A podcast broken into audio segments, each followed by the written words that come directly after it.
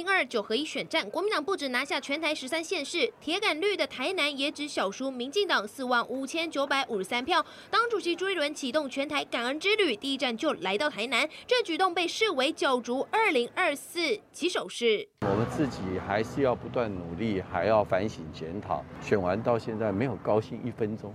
选不选二零二四，朱立伦四两拨千斤，但要选第一关得先克服党内整合。因为连任成功的侯友谊不止大赢对手四十五万票，得票数还破百万，奠定蓝营共主地位。外界也开始帮忙找副手。前立委罗淑蕾在广播节目上说，侯友谊搭配卢秀燕、侯卢配是最强组合，朱立伦是好的行政院长。但也有人认为，侯友谊配上郭台铭、郭侯配可以获得民心，总统名单就。就是没有朱立伦。我们要走对的路，第二个要提对的人，第三个。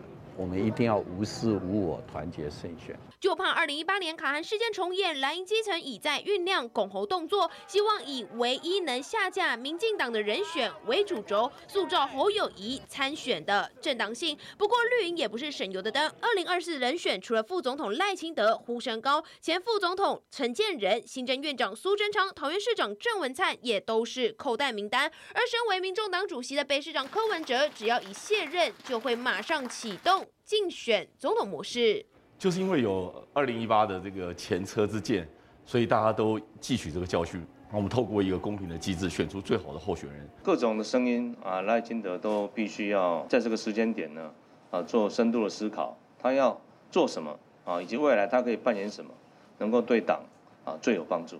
二零二二牵动二零二四，蓝绿白已在为二零二四暖身。双 G 不 G 手哈，我们知道说十二月十八号嘉义市要选举，一月八号有包括台北跟南投两席立委选举，时间紧近呢，二零二四年一月份就要进行总统大选了。这一次民进党双博公盖后，当然要检讨，但是一定要赶紧的准备要乘胜追击，因为现在包括这个下架民进党已经变成是二零二四年反对党的另外一个目标哦。这个不能够让他们成真，而且来看到，包括国民党来对哈，其实也很多都想选了。你看，朱立伦、韩国瑜、赵少康、侯友谊连柯文哲也说要选，郭台铭现在这个时候已经被拿出来讲了。如果来看到国民党的部分，想先请问青黄兄，如果照这样看的话，韩国瑜、韩流即盖不公盖翁，应该是没有机会。赵少康有人说年纪有点大，有点过气，可能也没有机会。蓝公今嘛扣联系侯友谊对上朱立伦。呃，其实现在哦，你可以把它称之为是这个人人有机会，个个没把握。现在比较像是这个状况，为什么？你看侯友谊哦，他是高票连任，他是赢林佳龙四十五万票哦，在理论上他气势应该是很旺，对不对？可是你想想看哦，这个是在选前大概七天的左右的时间呢，就从媒体上面跑出来，就说现在有卡侯的力道。那卡侯的力道，你再去注意哦，媒体的讯息报道哦，你看哦，它里面引述的消息来源，一个叫蓝营人士表示，一个叫亲近侯阵营人士表示，所以这很显然。他里面就告诉你，他消息来源是来自于亲近侯阵营的人士，所以表示侯友谊是想选总统的。可是他们认为，他们认为朱立伦方面呢在卡他们，所以这也象征另外一件事情，在国民党内支持侯友谊这些人呢，现在在干嘛？防朱嘛，就怕朱立伦你来卡我嘛，要不然不会有那篇周刊的讯息出来说，这个朱立伦可能要提早哦，这个国民党的党内初选提名的时间要把它提早到四月。哎，你看哦。在选前几天的时候呢，那个是周刊的报道哦。那这几天其实是已经是这个平面媒体的报道，就直接出来了。所以表示这个消息不是单纯的空穴来风嘛？所以国民党内有没有支持侯的这个声音出来？有。有没有支持猪的声音出来？当然有，也是有。所以国民党本身内讧，而且分裂，到时候有没有可能两组人出来选？没有人能够保证哦。是，所以就要看他的游戏规则是什么。但游戏规则长什么样子，这也是党主席可以决定啊。党主席是谁？朱立伦嘛。所以才会有我们看到那篇报道说，怕这个朱立伦会卡喉嘛。所以这就是为什么支持侯的人，你有没有注意到一件事？哎，选完才几天而已，哎，接连丢出来什么？先有卓博元先喊出来说要侯郭配，把侯友谊跟这个郭台铭配在一起，他先喊出来。然后呢，继而在这这两天，你又看到谁丢出来？又是罗淑蕾丢出来说侯卢配，要把侯友谊跟卢秀燕配起来。哎，这两个接接连跳出来是为什么？当然是要支持侯友谊的力道嘛。可是反过来讲。朱立伦在这次选这次选举里面，他也会认为说拿下这么多的县市是他的功劳啊。那你再去注意一件事情，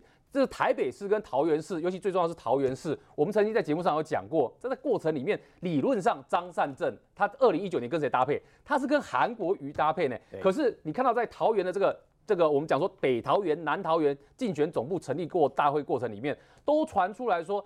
张善政要不要找韩国瑜来站台？但最后有没有？没有啊。嗯，你看北桃园的成这个竞选总部成立大会，跟南桃园的这个都是朱立伦自己来操刀，他来接手嘛，所以也没有韩国瑜嘛。所以换言之，朱立伦在里面呢，他本来就认为说这样的胜选是他选。总统的很重要的一个他手上的筹码，所以换言之，猴跟猪都要。然后最重要的是，你怎么会觉得韩国瑜有放弃呢？都告诉你说三十二个我浮选的，我有当选三十个人，当选比例超过九成。当然，他也其实也不错啦。哎，韩国瑜这个数字是告诉你说他当选的比例超过九成，但你再去注意看，三浮选三十二个，坦白讲，这人数也不是特别多。所以，但是他用这数据在告诉你，我也没有放弃二零二四啊。但赵少康的发言也告诉你，他也没有放弃二零二四啊。所以现在出来的，你看到这几个。都纷纷要出来，而且最终他们现在盯着谁看？其实到最后一定是盯着朱立伦最后的党中央的游戏规则怎么定？他会不会临时间给你换游戏规则？而且他背后朱立伦背后还有一个人叫做傅昆奇，好不好？傅昆萁在朱立伦背后呢，开玩笑，都这个资源、都钱、都人脉，他做的事情可多的。那就直接朱立伦配上傅昆萁出来选就得了。哎，他们会不会配我不知道，但是就这么大的成本投入去看，人家一定没有要放弃二零二四的嘛。无限想象。这就是为什么朱立伦要先告诉你，因为先告诉你说我无私，我不自私，他会定公平的游戏规则。为什么？因为到时候就算他要卡侯友谊，他也不能让你看出来他真的有卡侯友谊过程嘛，不能让你落人画饼。为什么？二零一九年的时候，吴敦义当时就是卡谁，也就是卡也是卡猪，他是为了卡猪，然后一直拿韩国瑜，没想到到最后韩国瑜真的出来选了，所以连吴敦义自己也选不成。所以呢，在二零一九年那一场可以说是机关算尽，但今年会不会？今年到明年会不会让我们又看到国民党内的机关算计呢？其实你接下去看，一定会发生这种我们讲说他们人人之间的互相算计的过程。林凤姐，千王兄说机关算计在国民党当中一定会出现，大家都认为是正确的，所以有传出一个消息啊，安内不要啦，因为你机关算计之后，你绝对不会上，干脆侯友谊配柯文哲，而且国民党嘛，金触笔哈，一直把郭台铭、郭董拿出来用，郭董心中会不会觉得说，你们永远要来蹭我？说不定他想自己选。郭台铭很奇怪，郭台铭已经进入民党之后，呃，进入国民党之后又退出国民党了。为什么国民党还要打他主意呢？还蹭他干嘛呢？对呀，那你你就你当时就好好的对待他嘛，你当时就让他选，你不要让韩国瑜一选上高雄市长就去选嘛。那你现在郭台铭会理你吗？我真的很怀疑耶，不会。郭台铭这次我觉得他。他已经大概是不会选总统了，他但是他会支持一个人是侯友谊啊。哦，他已经在新北市就全力支持侯友谊，所以侯友谊在这个这次也非常感谢什么郭台铭的这个所谓的呃帮助啊等等的，所以我觉得而且很奇怪哦，包括这个一向很支持所谓的战斗蓝的中天，好像也也也转向要支持侯友谊，所以你的意思就是说，现在除了郭董支持侯友谊之外。连包括蓝色媒体也支持侯友谊，对哦，所以朱立伦你不帮啊，是吧？就可是朱立不帮，但是他会不放弃，不屈不挠。他因为他有一个新的智囊叫傅昆奇，傅昆奇这个他觉得这一次的大胜利。是这个朱立伦跟傅昆奇，尤其是在桃园，然后一手这个大大大功，这个揽在自己身上，所以怎么可能总统大选没有我呢？哎，说的也是，因为他花莲给老婆处理，对，他可以转到西部更大的城市里面来，那个饼更大。对，你知道傅昆奇就是这个所谓同舟计划进去的嘛？那这次就做朱立伦军师，那他最大的成功就是桃园，可是他一步都没有进去桃园，他只是帮桃园募款，然后出来叫那个邱义胜出来整合这样而已，他就觉得他自己张善政的功劳都属于朱立伦的，所以朱立伦收复了桃园，所以这么大的攻击怎么可能让二零二四缺席呢？所以这个东西它到底如何？因为每次啊，国民党的制度啊，虽然都说。都有制度啦，但是制度都是呃这个随党主席的心情，三七呃这个初一十五不一样啊，所以这个会不会再出来出现卡喉的情况？我觉得依照傅昆奇这种得意的样子，而且傅昆奇自己也雄心壮志也蛮多的啊，他上次服这个辅选韩国瑜也觉得自己很有心得啊，所以这次又会创造什么样的制度，让两个人这个陷入一个。这个竞争的环境里面，我觉得还是蛮得蛮可以期待的。杰明哥，按照两位来宾的说法，其实大家认为国民党当中应该会是侯友谊出现，但他选就会中吗？柯文哲的盘算，还有民进党的盘算都不能够忘记。柯文哲会比较辛苦一点，因为柯文哲在黄珊珊的场子，呃，就是落选感言的时候，他哭了。那当然哭，他是一方面可能是台北市已经不再是他的，好，他以后没有很大的资源。但是我想，他内心深处可能想的事情是：哇，国民党怎么可以赢得这么多啊？他原本预期希望说，如果能够杀卡多，就是民进党还是可以维持几个呃，至少维持三都到四都之类的三都啦，哈，就是主要是桃园还有这个台南跟高雄嘛。那或者县市有拿回一些，好，至少国民党跟民进党还有一个所谓跷跷板。但是没想到这次国民党赢得这么漂亮。柯文哲会想一件事情啊，原本他的如意算盘是打算从蓝营挖票过来，现在蓝营这么强，他拉不到票了，所以柯文哲的哭泣很可能的很大原因是天呐，这次国民党赢太强了，他完全没有办法能够拿回任何国民党的一些任何的一些肉。那事实上我们知道这一次台北的选举也就看得出来嘛，其实虽然呃这个蒋万安他并没有很高票，可事实上蓝的也没少嘛，但是黄珊珊拿到的是陈时中的票，所以明显的看出来说。民进党这部分还是没有办法，柯文哲如果没有办法拿到，国民党没有办法拿到，柯文哲当然就是一个阳春的一个总统候选人，好，他可能要拼的只能拼政党票了。所以这个故事呢延伸过来的时候，以柯文哲这么弱势的情况下，侯友谊怎么会选择跟柯和柯文哲合作呢？而且民进呃呃国民党跟民众党合在一起也很奇怪啊。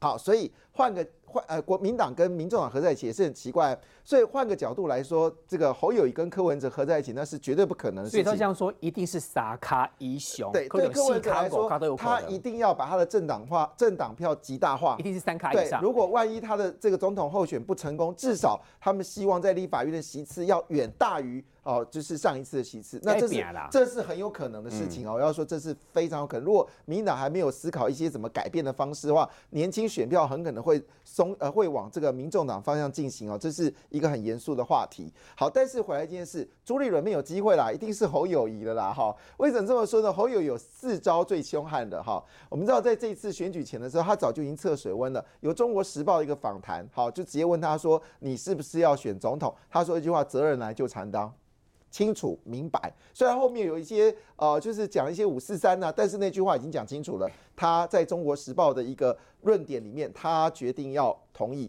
那为什么中国时报？哎，开玩笑，中国时报在深蓝的部分，它是有一定的影响力，跟中国也是有一定的呃暧昧。好，所以呢，什么报纸问他，他都没有回答。但是中国时报回答，其实已经表明一件事，在深蓝领域，我跟你们，我是跟你们深蓝同一阵线的。好，第二件事就是民调。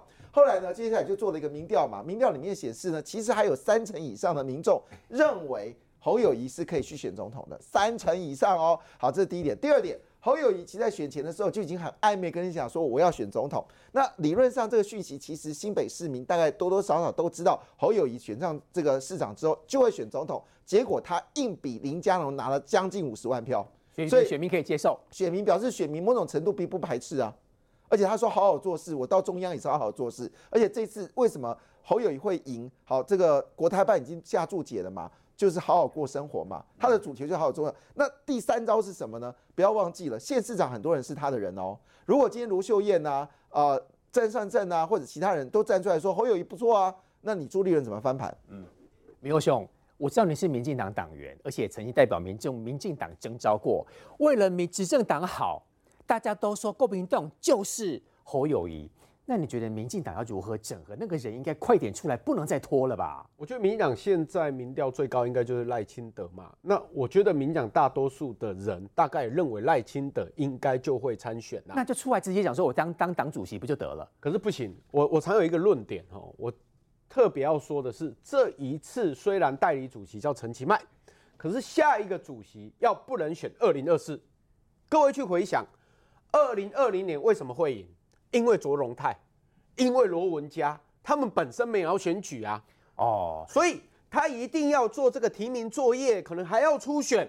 所以你的意思就是说，大家等一等，执政党等一等，等到那个主席敲出来之后，再把赖清德拱出来，隶属辖内哦。我是刚刚这概你啊讲也叫赖清德出来遮主线哈，我觉得那公平性绝对会降低。后来大概淡季的丢了，对，因为你料得出来。因为上一次大家如果还记得的话，这个初选搞得非常乱呐。对，不管小英或赖系这边呐，搞得非常乱，有裂痕呐。对，那搞后来是因为呃有太阳呃这个雨伞革命等等的因素了哈。但是我要讲国民党的部分是这样的，虽然侯友谊赢了四十五万票。但是半年后，他如果要选总统，就会卡到朱立伦嘛？那朱立伦会怎么做呢？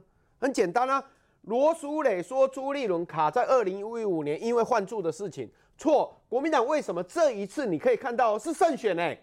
主席没有很开心呢，大家没有在帮主席庆祝的，为什么？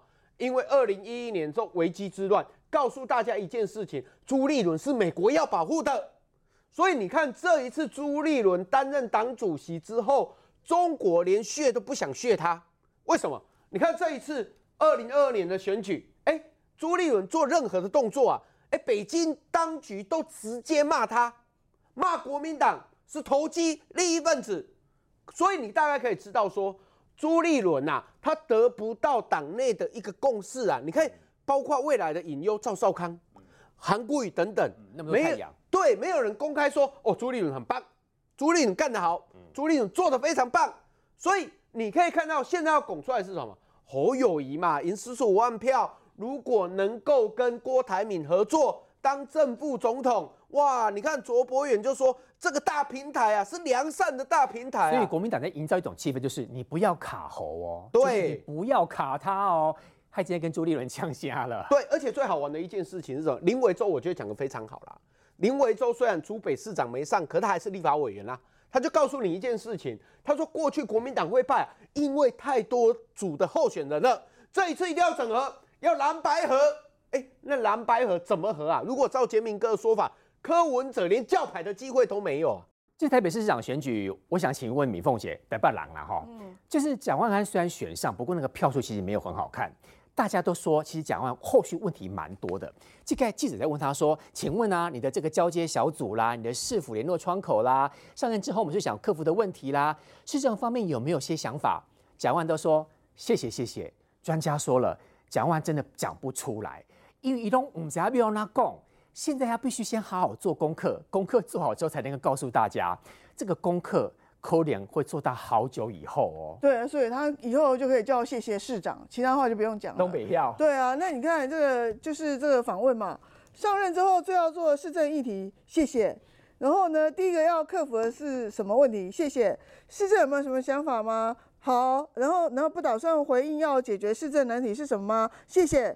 然后记者主动提问哦，那巨蛋设置到。谢谢谢谢，你也回答一下大巨蛋要怎么样尽快的能够可能开启啊，或什么之类的。那设置岛的开启什么时候进行？共几雷嘛？对，我告诉你，讲万连我都会讲，我还不懂哎。我跟你讲哦，第一题，你最想要的市政难题，我觉得这个东西你在竞选的时候，你就应该发现台北市的什么问题最严重，应该发现出来。比如说你内湖的交通，你要不要先解决？像这种，然后你这个设置岛的东西，你要不要解决？大巨蛋问题要不要解决？这都是我们不用做，不用去选市长就知道。台北市的问题到底在哪里？那你既然回答都不出，都不能回答出来，大家就觉得很奇怪。我爆一个料，我告诉你，蒋万安在竞选的时候，曾经要接受专访，专访他一个人不敢去，哎，他要带议员去上，哎，后来被那个节目阻止了。你就觉得那个很离谱吗？你带，哎，我比如说陈世忠来这里，请问陈世忠有带民养议员来这边助阵吗？你应该勇敢的上阵，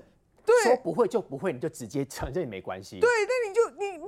不，你你就很奇怪，你已经不是从五月或者从上一届开始就开始要准备选市长了吗？出错，那你出场出错就不用回答吗？所以我觉得说你根本根本不准没有准备好，而且这个东西口台北市政完全都不熟。我们这样选出来这样一个人，我告诉你，连可能连丁守中都不如。丁守中已经准备了那么多年，你问丁守中，丁守中起码还会有问，还会回答一些问题。那蒋万安，你这市政市政功课做那么多，然后。你也上台去做这个市政的辩论嘛？世界的政见发表会都讲过了，难道你是背稿的吗？然后背还是背在脑袋，还没背在心里。所以呢，一选完一忘记就忘记了。然后记者回答：如果你长此长此以往这样下去的话，我觉得你这个不用不用很很久了，在议会就会被修理的很惨。这对于市民对于你的质疑就会很多了。我看你这么连连下届也不用想要连任了。所以我觉得蒋万，你既然好好已经已经选上了，你好好的努力不行吗？台北市政被拖柯文哲拖延了八年，一些简单的问题你都没有回答，你给市民什么样的信心啊？大家市民会有对你有信心吗？我的天哪！蒋万的问题，我相信很多人会监督。不过讲完之后，有另外一个问题，就是一月八号的这个立委补选。我们知道说，现在其实风向已经出来了，民进党的吴怡农被点名，黄珊珊也被点名，所以国民党可能会出现你压压起定，可是丢掉立委。我说真的，吴怡农耕耘非常久，从当时他要跟蒋万 PK 的时候，他就在耕耘了。可是你去看黄珊珊，黄珊珊的票数其实也蛮多的，而且黄珊珊具有全国的知名度。老实讲哦，这一仗。国民党应该没有份的，因为包括王宏威跟徐小新公我被算啊。对，黄珊珊如果他的户籍是在内湖地区的话。那他这个松山新义就不能选了，所以说如果派吴怡农，吴怡农已经耕耘很久了，没有错。那即使阮昭，其实用阮昭雄也不错啊。那你现在如果两个议员没有办法选的话，那你又请老将出来罗书来吗？罗书来脱离政坛有比较久的时间，所以我觉得这一席立委，其实我觉得啦，上一次立委选举的时候，国民党在什么松山信义那些地区，或是蒋万这个选区啊。其实都是选的非常的辛苦的，所以这一次虽然输了，我们输了市长，但是这个如果我们整个呃这个钓鱼得当人选也非常得当的话，我觉得输。市长赢赢立委不可不不是不可能的事情啊！我觉得民党应该好好的力搏这一席的立委。虽然我们的席次已经够了，但是这就是一种士气。我们要在输一场选举之后，要赢个小胜利回来。选举还有很多的问题要面对哈。来看基隆市的部分，就是讲还得 GoGo 早去倒了，还得电动汽车早去倒。我干嘛真触别？网友说哈。谢国良要说够够了哦啊！电动车打败一二零零月票哦，他说恭喜青这个基隆的青年呐，大家出来领车啦。不过呢，也有网友说说到要做到哦。他说反正我是通知我朋友盯着基隆市民的公告了。想请问明佑兄，如果以目前这个电动机车最新演变的进度来讲，可能基隆还真的无法保证每一个笑莲娜。都能够有那个电动机车。听说除了要什么涉及几个月，还要固定做公益活动，对不对？然后还有很多那个那个条件非常多的。对我真的呼吁他要实现这个证件哈，因为他是如果没有实现的话，是全台湾第一个最快跳票的市长哈。因为第一个证件还没上任之前就已经跳票了，而且这个看板呢四处都挂。哎，你各位去回想一件事情哦，八年前林佑昌上任的时候。你知道整个基隆市举债是一百二十四亿吗？林佑昌上任之后的八年下来，减债了五十几亿。你这一次一手笔要花十五亿去了。各位要想，过去每一年基隆市政府都要举债十亿，我问你啦。那是安尼讲的时阵，林佑昌其实伊就会使宣布啊，一个人上三台啊。林水工，这全部要靠基隆市自己的预算。对，因为中央已经说了，我不补助私人运具，我打暴力，我转台，我大家都来透啊。没错，而且是交通部直接打脸，不止交通部啊，经济部再回啪一声啊。为什么？交通部说我们是补助大众运输啊，不是个人运具啊。那他谢国良马上又说没有没有，这个中央补助啊是来自于经济部。哎，经济部马上又回来打脸了。他说：“哦，没有，我们的补助是全台湾都补助，有买这个电动机车的，我们都补助七千块啊。所以谢国良，你到底是要全部花钱，说花个四万、五万、八万？哎，其实我买一台要八万多块，这贵啊！对对对，可是因为那时候经济部有补助，所以减了七千多块。哎，那现在谢国良，我要问你喽，这些年轻人，你说三十岁要创业，要留在基隆，都要买这个 GoGo 给他们。”那这种私人运具，这八万块是你起建户被专存吗？哎，他之前选前讲的很好听啊，选后没有，都四处甩甩说没有，那是中央要一起协调，要一起做。现在又加了什么公益时数，要点数够才可以。那你感觉笑人党真笑哎嘛？所以呢，林佑昌当时一直在讲，没人要听啊。哎，我举我还债还了五十几亿，谢国良一上任就又要举债十五亿吗？所以这些问题呢，真的。谢国良会变成全台湾第一个还没上任之前就已经跳票的跳票市长。White sheets of paper that have become a symbol of the protests in mainland China have spread here to Hong Kong. 香港中环出现一小群年轻人，双手举起白纸，发出无声抗议。不少人还带着花束来向乌鲁木齐大火意外的死者致哀。即係呢個時候咧，即係對國內，即係首先就係烏魯木齊死難同胞表示一種悼念啦。Even relatives of my good friends, they suicide because of the lockdowns, right? And I know people die because of it. 港警火速抵达现场搜证，一一核对示威者的身份，并且以防疫为由试图驱离人群。反政府抗议常客王婆婆也举着黄色雨伞现身，没想到。男子假装路过，用力抢走黄伞，害得王婆婆重摔在地。男子随即被警方带走。而在中文大学，也有数十名学生合唱音乐剧《悲惨世界》名曲。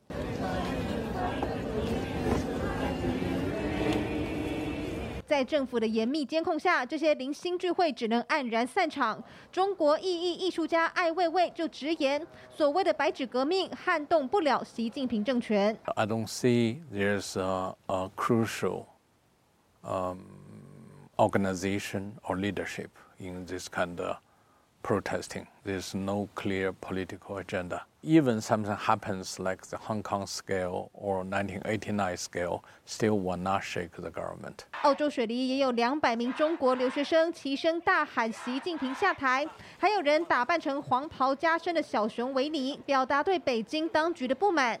英国伦敦和土耳其伊斯坦堡也都有团体上街，隔空声援中国人争取自由。白紙革命，CNN 說這是中國年輕人抗議清零政策對最高領導人前所未有的直接挑戰。今天最新的進度，我們來看到，包括香港都都來聲援了哈。攻擊了阿曼亞嘅黃色雨傘啊，結果呢被不明男子搶奪，然後把他摔到地上面去，結果他送醫院。還有昨天晚上，因為整個抗議的關係，中國的武漢已經用開槍的方式。來鎮壓。好，我们先来看一下，先谈武汉之前，我们来先來看，这是很难想象，在北京哦，你看不见的人潮，这是北京，是习近平的这个 天子脚下，你有看到人潮的鏡頭？看不到，这是在北京大街哦，嗯、是满满的人潮上街哦。那里面有个插曲，就是有警察过来，一些警察过来，那这个当地的示威人就问这个警察说：“你觉得我们这样封控？”对不对？那其中有一个就为居民的这个警官呢、就说一句话说，他同意而且认同你的看法，确实风控有些问题。当然，并不知道这个人是谁，就当地当场就呃响起了掌声呢，说哎，这个警官你有尬词哦。但是事实上呢，在另外画面不是这样，这是北京哦，似乎某种程度呢，好像北京政府有一没有去强制压制，可是呢，到了武汉就不这样了。武汉呢，其实也是一样，也是人潮非常多呢，但是。警方發現到失控的狀況之下，終於開了槍哦，嘣一聲，槍聲很大聲。那這些所有的人聽到槍聲之後，就四散而走哦。這是在武漢，當然武漢比較敏感啊，因為武漢也是中華民國這個崛起的地方，會不會這個原因哦？那那個四散的畫面非常驚悚，因為它所集中的人數其實不輸給其他的地方。那现在画面上面呢，其实比较在乎的是昨天在徐州的画面哦。那么徐州呢是呃往上海的地方呢，有两个两个所谓的装甲车快速的往前行哦，在午夜出現了。被拍下来，嗯、那这个画面呢，让这个徐州人就认为今天是，我不过就是拿一张白纸啊，你送我两张坦克，好像也是证明是装甲车啊，所以看起来上海才是現在，如果是国务院跟习近平对决的话，上海才是他们重中之重，因为现在上海的金融业，它没有办法再遭受一次的打击。我们知道说，现在中国经济非常的困境哦，你只光结婚的对数，你知道吗？去年全中国有七百六十万对的结婚。今年降到只有三百六十万对，而且最近中国的股市跌得超惨。是，你看连小米本来都会赚钱的，小米已經連三季这个衰退，第三季竟然亏了六十亿元哦，这是小米从来没有发生的事情。更不用说现在房地产的状况基本上已经进入到失控，多个地方的省政府已经说，省市政府说他们其实已经没有钱来付的这个政府的开销，房地产快崩盘了。对，这这个情况，那你要知道中中国房地产占中国平均民众的资产是高達。达五分之三。所以如果中国房地产跌的话，等于是中国的首得它会缩水，他就不想缴贷款了。我买的房价比我现在贷款还要低，我干嘛要付？所以呢，当然，所以这个情况下，就习近平老说，他当然希望能够管控，但是就国务院的角度来说，他当然应该轻这个放松。那昨天呢，其实大家都注意到一个画面，就是这个我们说的坦克人又出现了。这在上海的画面，有一位穿绿色衣服的女子，她直接就走到这个警务车前面，而且她非常帅气哦，她穿着蓝绿色的上衣，然后手插着口袋，然后看着警务车，先瞪着警务车，就转身。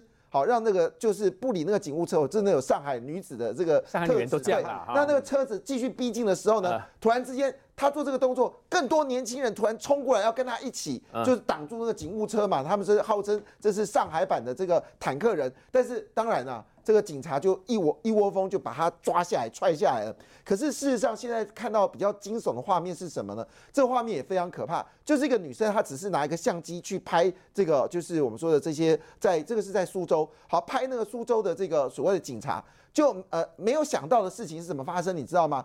一个警察一个箭步把他的那个手机拍到地上，然后六个哦，六个警察把这个女生踹到那个警察堆里面，嗯，然后接着就狂打，然后这画面被拍下来了哦。那旁边人就说：“赶快放人，赶快放人，赶快放人。”好，那接下来这个事情又引发更多人过来哦。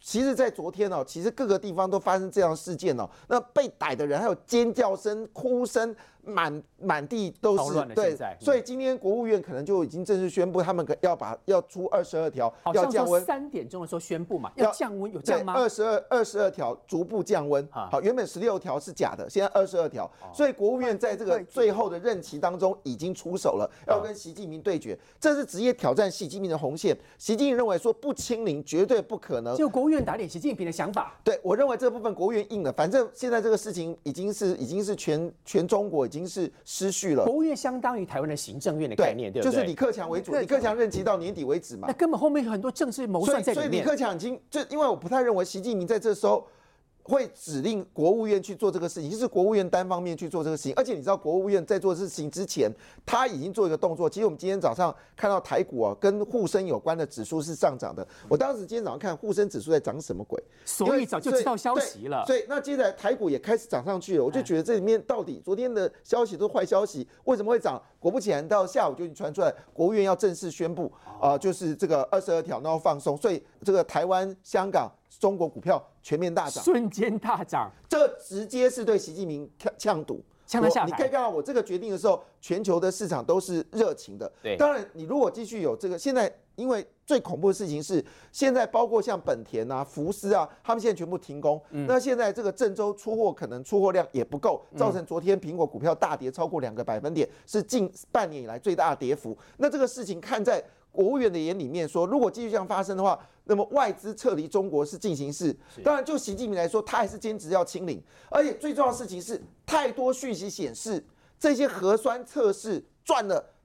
狂钱，你知道核酸是赚了惊人惊人的暴利啊有一家核酸测试，他赚的钱是跟去年比，总共增加了七百六十六倍。所以人民当然深信那个贫富差距会越来越大。所以这个情况下，他们必须要制止，而且最后结果是这些都是国营企业。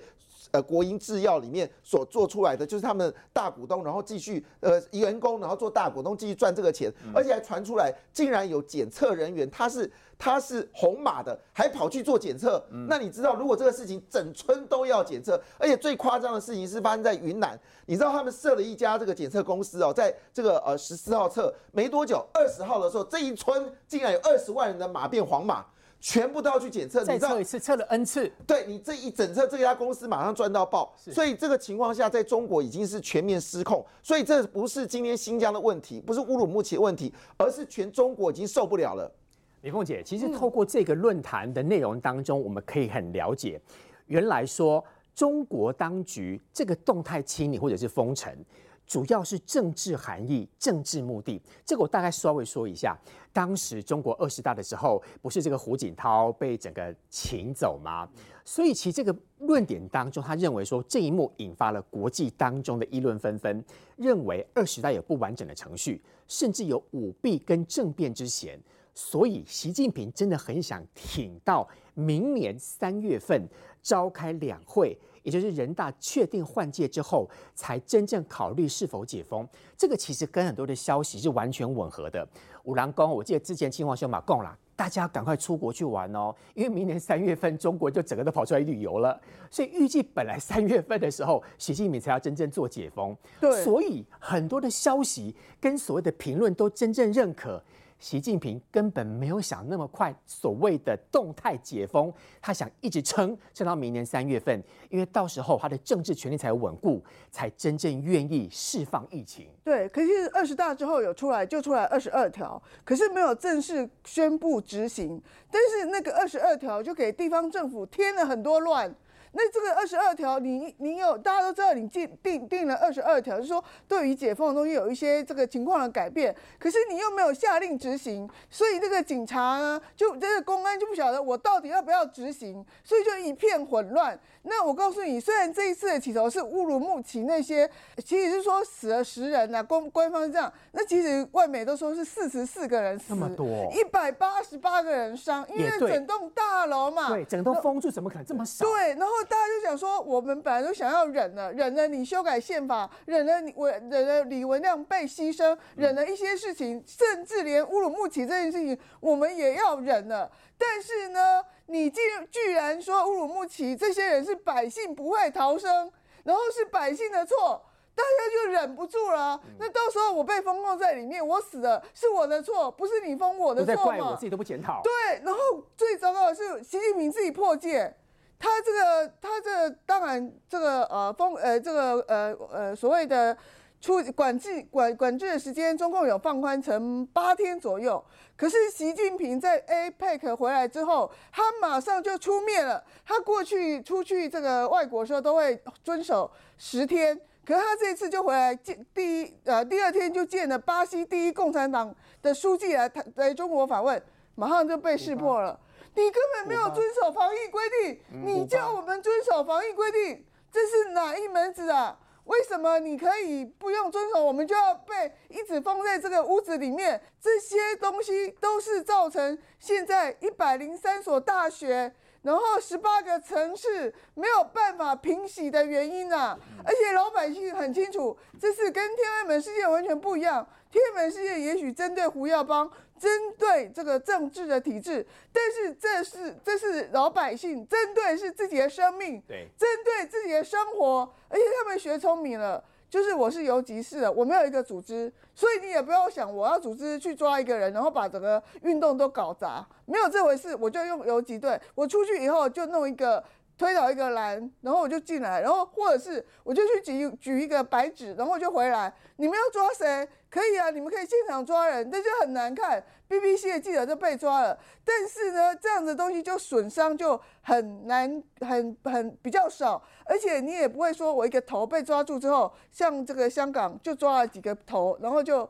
运动就散了，对，但是这个运动呢是各自发，抓不胜抓了，抓不胜抓，他根本没办法抓。然后警察，然后海外的人也在呼吁，呼吁这些公安说，把你的枪或是你的棍子举高一尺，举高一尺是什么？是源自于东西德，有人逃去有东德逃去西德嘛？然后法院判说，哎，你们西德人去枪杀这些难民，那我说我是遵守。这个法法律叫规规规定的，对。可是法院跟他说，你一样可以瞄准他们，一样可以瞄准瞄准他们，但是你的枪只要往上提一寸，你就不会打死他们。武警在帮民众做对，就是武警，因为武警也很麻烦，因为你二十二条，我地方政府到底要不要抓？那你全部都怪给我们地方政府抓不好，然后可是问题是你们也不能也不敢说要放，所以这个东西就搞得地方政府也跟着造访。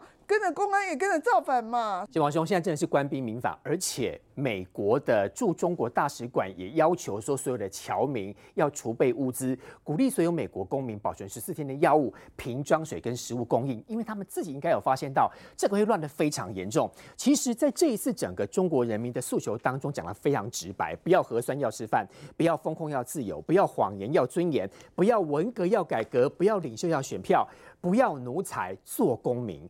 所以，其实看得出来，中国人民的想法已经有翻转，有崛起，因为东北调啊。呃，当然，因为你已经逼到他的最底线了嘛，逼到最底线，我就讲你已经影响到大家的生活了，所以他当然就要出来反抗，而且最重要的是，这个反抗对习近平来讲是有压力的。为什么是有压力的呢？因为其实各位不要忘记哈，虽然习近平在二十大他是很成功，没有错，他也取取得了他连任的这个政治的这个权利，可是他最大的问题是在于说，哎，难道他的政敌从此在这个中国政治圈的体制内就消失了吗？也没有嘛，他一直在打压了像胡锦涛的团派。然后甚甚至你看，说是他国内的那个还有所谓的江泽民的势力，那些其实很多还是在体制内哦。这些人其实也是伺机而动，为什么？因为你把人家那个该政治上该有的通通都把它拔掉了，那你把人家逼到什么都没有的时候，他们其实该反的时候还是会反，人家要补刀还是会补刀啊。那现在是刚好有个最大民怨的出口，你看。这个不管是《纽约时报》还是你看那个像那个《华尔街日报》，都提到一件事情，提到这是习近平哦他的政治生命以来最大的挑战，因为他第一次遇到像这么大规模的民众的抗议事件，俨然就是六四天安门事件的一个翻版。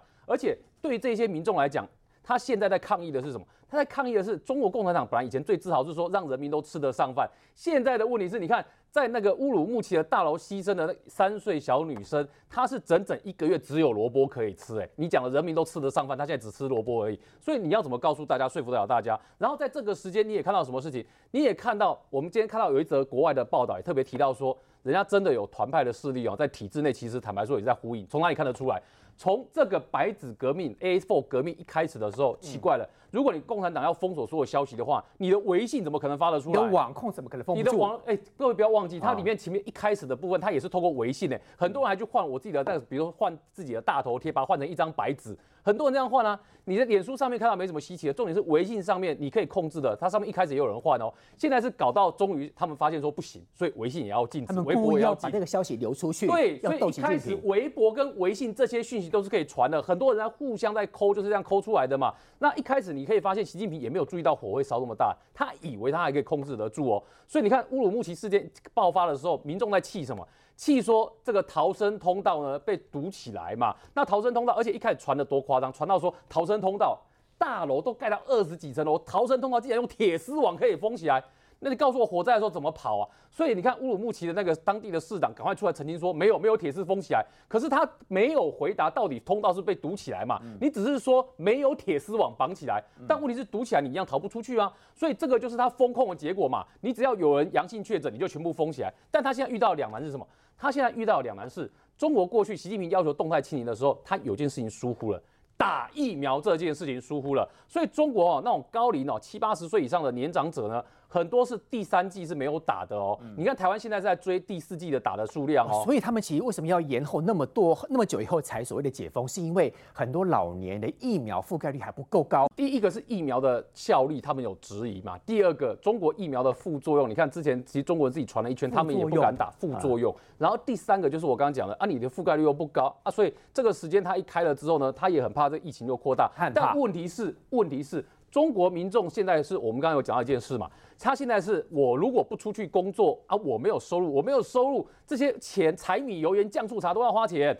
可是问题在于说，现在这个时间你再去看一件事，中国民众接收到讯息是疫情理论上各国都走向开放啊，你再怎么管控舆论，民众还是看得到啊。所以你看中国人最常举哪个例子？举世界杯足球赛在卡达办，他们说，你看卡达那么多有钱人在看足球赛，这些有钱人比谁都怕自己会死掉啊。结果有钱人彼此那个在卡达看足球赛的时候，每个都在群聚，哦，每一排都靠很近。是，然后这些有钱人难道就不爱惜自己生命吗？也不是啊。然后他们还举了例子说，你看参加世世足赛那些足球员里面，很多人不但确诊一次，还确诊两次，人家也没死掉啊。所以在这个情况之下，那你干嘛把我们堵着？结果我们都还没有，因为都不知道会不会确诊死掉，搞到大家都快饿死了。所以呢？现在呼出来呼应这个白纸革命的很多都是最基层的一般的民众。然后在这个时间给大家看一张图哦，你看，现在中国警察也不知道怎么抓，为什么？他举白纸出来，因为这几天有人在抓拿白纸的，结果他白纸翻出来，你看他翻什么给你看？他写什么？你看这白纸，它上面写什么？请大家不要聚集，意思就是请大家在疫情之下不要群聚。哎，那你还抓我，你就没道理。是他在执行你习近平讲的要动态清零嘛？他也没有群聚啊，他还帮你鼓吹说不要群聚啊。所以他白纸上面你看，他就直接写四个这几个字，请大家不要聚集，就七个字而已。警察反而不知道要抓他不要抓他，所以他还是拿白纸出来，但他白纸一翻过来，哎，就是这样的字眼了。所以这就是为什么我们在讲说，中国这一波啊，它最大的抗议的问题是在于说，它打击到一般民众的生存问题嘛，然后。像今天，呃，我觉得也闹成另外一个国际笑话。为什么？因为现在看起来中国被人家说现在在网络上，在国际这个社群媒体带风向。在什么社群媒体带风向？在推特上面带风向，怎么样带？因为很多外国人在看推特，在在看上面的舆论嘛。那结果也有很多海外的中国人看推特上面舆论，想了解状况。嗯，结果你知道多夸张？我刚刚自己试了一下哈，你在推特搜寻，你输入上海，你输入南京啊，前面跑出一堆都是情色的讯息耶啊！你本来想说打上海打南京，应该可以看到白纸革命相关群众抗议的讯息，对，结果你不知道是哪一支暗黑的势力在操作，结果推特上面你只要搜寻上海，搜寻南京，然后就点进去看美女了。前这前面一整排都是情色的就失焦了，就忘了我其实要搜寻。你如果只是前面看，你如果没有很耐心的看到后面的话，你真的就是看到一大堆情色讯息。所以才有人说中国政府用这种方式在干嘛？在海外的这种社群媒体在带风向，不希望你看到太多这个上海跟南京真实的状况。但是现在这个中国的国务院，就像刚刚前面姐妹在讲的，他也要面对啊。所以现在最新的几个字出来了，叫做“快封快解，应解尽解”，什么意思？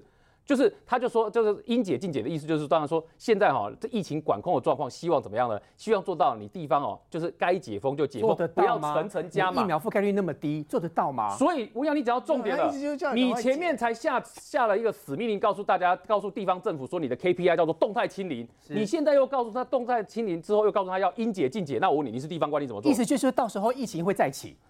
很有可能啊，不是没有可能啊，因为你现在解完了之后，疫情就会起来啊。然后现在赌看看啊，赌你在过去你动态清零的过程里面，你的疫苗准备够不够，你的药物准备够不够。如果不够的话，我跟你讲，对习近平来讲，那就是缩头是一刀，然后伸头也是一刀，对他来讲前后都是刀。明佑兄，其实现在中国的民众呢都网传这一张图了哈，我们知道是小熊维尼拿一张图，所以他直接把那二十大当中习近平拿纸这张图来做讽刺。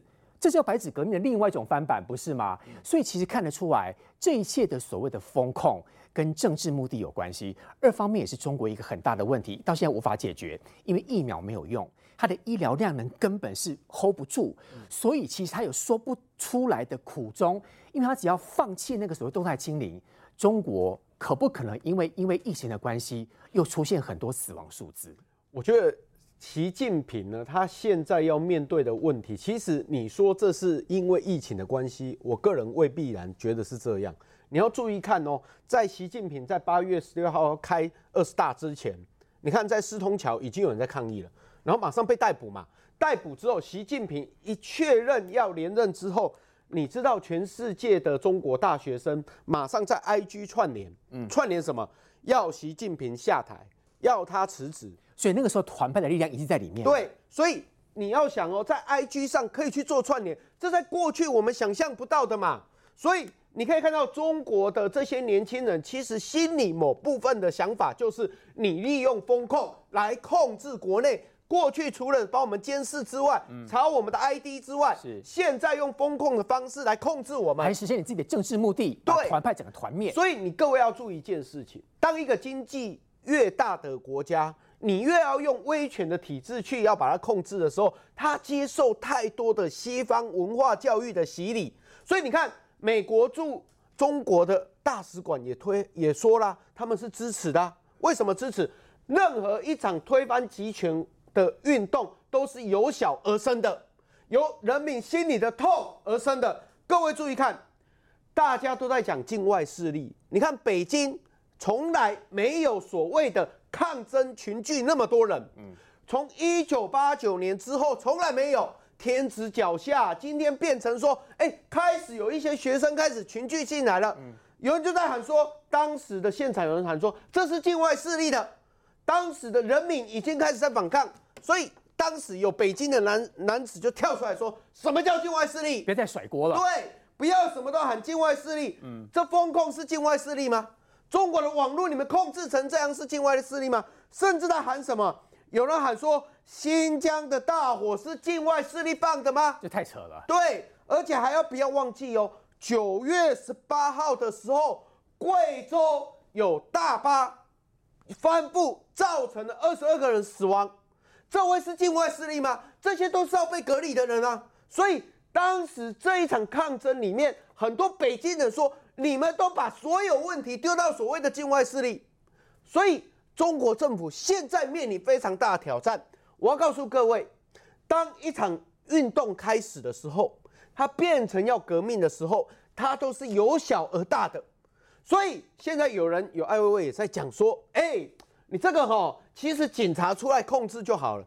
你不要忘记一件事情，除了风控，除了要生活，现在已经有大学生在二十四个城市喊出什么？我们要学警，习近平下台。过去中国有谁敢喊这个啊？所以后面其实有另外一股力量在鼓吹。中国最大的境外势力是谁？你知道吗？谁？中国最大境外势力两个，一个叫恩格斯，一个叫马克思。然后所以他说，你看这个中国真的最大境外势力是马克思，因为习近平他们一直要这个共产党就是要马克思思想嘛，所以他们才有民众跳出来质疑说，你一直说我境外势力，那境外势力是不是马克思？是不是恩格斯？所以民众在呛的话，你就可以发现一件事，他现在在呛的话，基本上已经在质疑你共产党原来的神主牌喽，因为你们本来的共产主义其实跟马克思很有关系哦。那结果他现在就告诉你，现在造成民众这个状况了，是不是恩格斯跟马克思？所以明显中国的民众要的是开放，没错。所以而且你看这一次香港，它很明显，因为香港过去开了那一枪之后，雨伞革命之后，你可以注意到一件事情，境外的，就是在中非中国内的，在全世界的大学生，他们其实已经开始在秘密的做串联了。所以每一次运动的时候，都会从外面开始。你看这一次白纸运动哦。所谓的白纸运动，你知道在加拿大、在美国已经有中国的留学生自己在宿舍外面贴上所谓的白纸，表示一种沉默的抗议。嗯，那比较好玩的是，有人在后面还写说习近平好帅，习近平好棒。如果你要查我说。